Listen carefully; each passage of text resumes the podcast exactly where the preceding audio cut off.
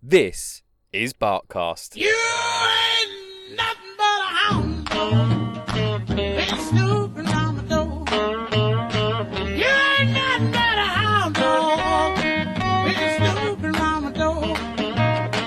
You can wag your tail, but I ain't gonna feed you no more. Barkcast deals with just about everything dog related dog obedience, training, health, owning a dog, dog behaviour, and care and nutrition. Each week, your questions will be answered by professional senior trainer and owner of Canine Point Academy, Russell D. Russell, a professional member of the IACP, a registered evaluator with the American Kennel Club, and has trained thousands of dogs across a variety of disciplines.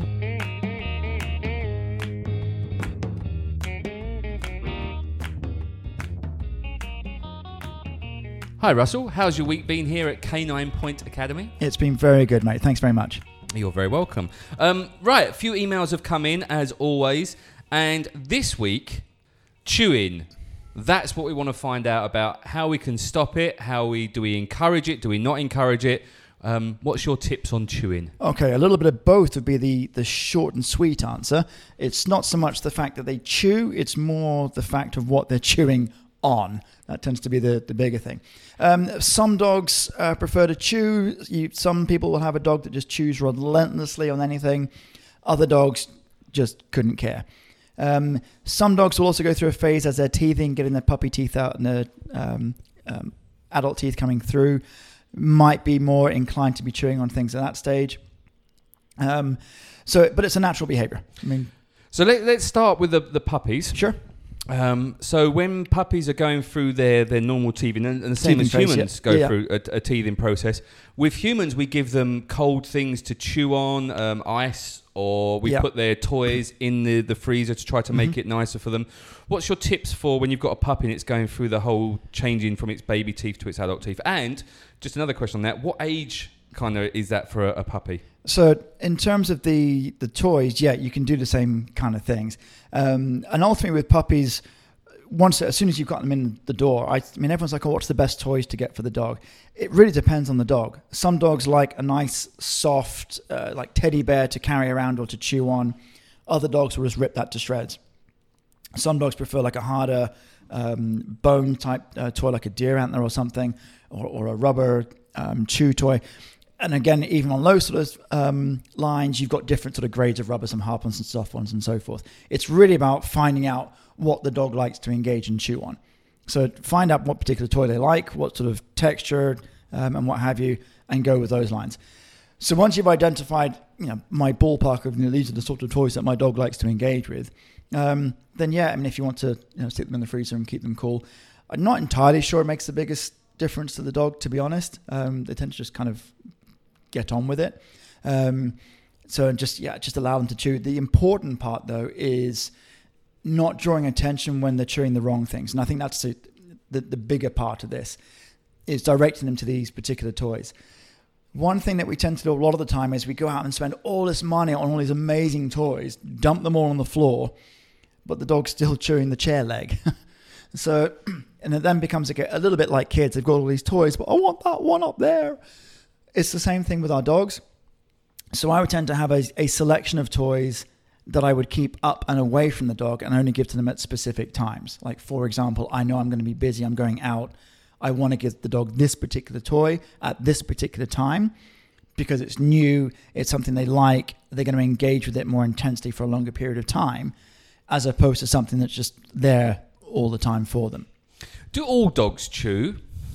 Um, yes, the, the it's more about sort of the levels of it. So I mean, again, some dogs will happily chew on a on a ball or a bone or a toy just you know relentlessly. My German Shepherd, you give her a ball, she just sit there and chew on it non-stop. Um, other dogs like Sassy just doesn't really care for toys and chewing stuff much, to be honest. Why do they chew? So yeah, I get asked this quite a lot. The best ones to speak to to get a more accurate answer would be the dogs themselves. so ultimately, there is if the dog is offering it as a chewing behavior, and they're sitting there chewing on their toy, it for whatever reason is giving them some manner of satisfaction. So w- without you know, being an idiot about it, genuinely speaking, couldn't tell you as to the exact why that they do this particular behavior. It gives them some sort of pleasure, some sort of satisfaction. Crack on, no objection to it. With the caveat that they're chewing on the right thing. Is there stuff that you shouldn't give dogs to chew? So not I'm not talking about toys, Mm-hmm. um, but maybe more natural things. So on one of the Bark casts, we talked about chicken bones and how Yep. they can be bad in a way because they splinter. What about for chewing? If you give them a stick, is there certain types of Yeah. wood that you shouldn't give them? So um, honestly, I wouldn't. I couldn't answer about the different types of wood and different you know, barks and trees and stuff. Barks, like the way that went. Um, honestly, in terms of different types of wood, um, there may be some subtle differences because obviously some woods are harder than others. And again, that would then I would guess would come down to the preference of the individual dog as to which they prefer. Um, I tend when it comes to things like sticks. I tend to use that as a in the moment toy. I'll throw the, the stick for the dog. They bring it back, hopefully, um, rather than just it being something I leave with them to chew in their own time. Simply because, yes, it's a natural element. It can splinter and what have you. And if you've got a dog splinter in their tooth, that's going to be rather painful and something to deal with. Whereas a, a rubber ball or a Kong toy, what have you, I'm more inclined to let them have sort of in their own time. I'm usually, for me myself, I tend not to leave a lot of toys down for the dogs um, unless I'm sort of there on hand to supervise, just for any number of reasons. In the same way that you might not leave a kid, a young kid, unsupervised with certain toys either. So you just mentioned the the Kong toy. Mm-hmm. Um, I know. I know. In the past, when you and I have, have, have gone through training of my dog, that you, we've used this. Mm-hmm. Uh, can you just explain what that is and how to use it best? Um, okay, so Kong is a is a as a brand name have a range of of dog toys, um, chew toys, interactive toys, and what have you. The the particular ones that, that I use um, are the so cone shaped chew toys that have got a hollow inside. So on their own, um, I mean they're a good toy just to throw and fetch, and they bounce awkwardly, so it's good fun for the dog to chase. In terms of using it as a chew toy, you can put some food, some kibble, some bit of peanut butter or something inside, and it's just therefore the food's on the inside. The dog has to chew and lick at it to get the good stuff out, and things like that.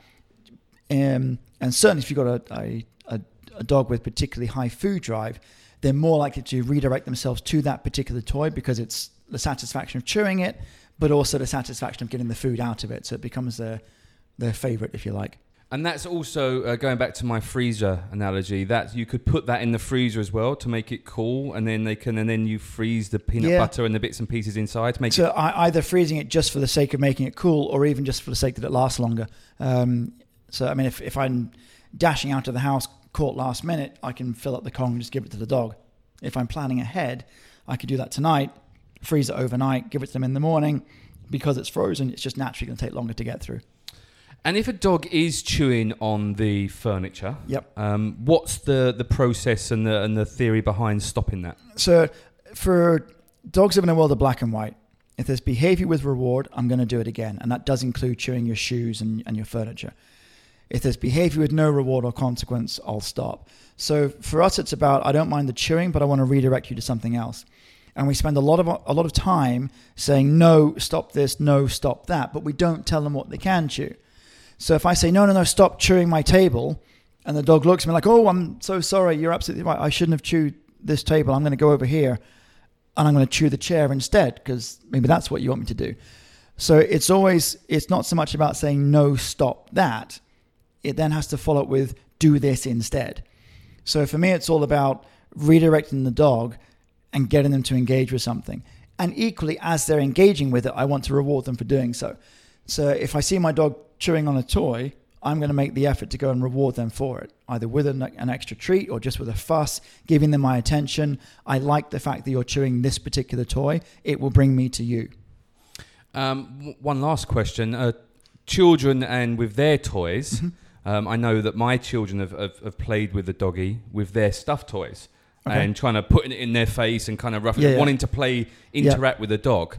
Um, I, I could just see from your eyes what you're about to Yeah. tell me. Is that a good or a bad thing? So I think the obvious thing would be potentially a bad thing, um, only because that for for your kids, they have a distinction between this is my toy and this is the dog's toy. When it comes to the dog, anything is a potential toy. So um, and it's one of those things, you know, if my kids are playing with the dog and it's yay, we're playing with the teddy bear and it's all fun and games.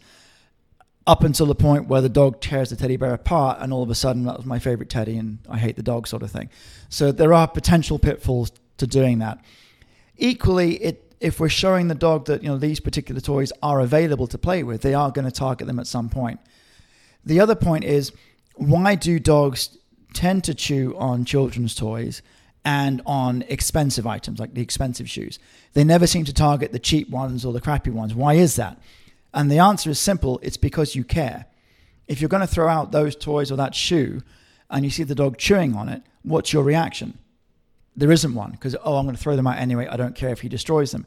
If it's your brand new Nikes or your brand new teddy bear for your child, you're going to put much more emotion and energy into stopping them doing it. It then becomes this great big game of chase around the house.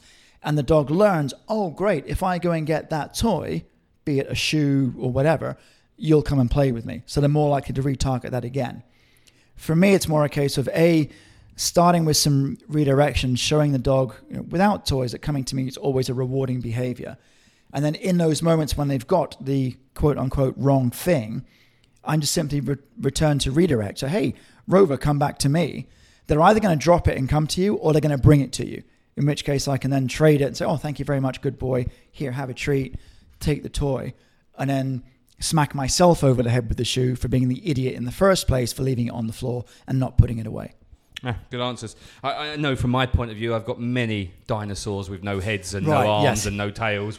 Um, okay, to summarise then, so basically, it's, it's once again, it's all about redirection from the dog, not giving it the, or if it's it's chewing the bad thing, give it the good thing to chew. Find some good toys that you can get for it, and just reinforcing positive behaviour. Absolutely, and that's the key thing. Reinforce the positive by generally and continuously, consistently redirecting attention to what they're doing when they're doing the things that you want them to do, and then when they're doing the things that you don't, yep, redirect them back to phase one. Cool. Thank you very much, Russell. Thanks, Jay. If you're looking for professional training or somewhere to board your dog, either short or long term, then check out Canine Point Academy. That's caninepointacademy.com or go to Facebook and search Canine Point Academy.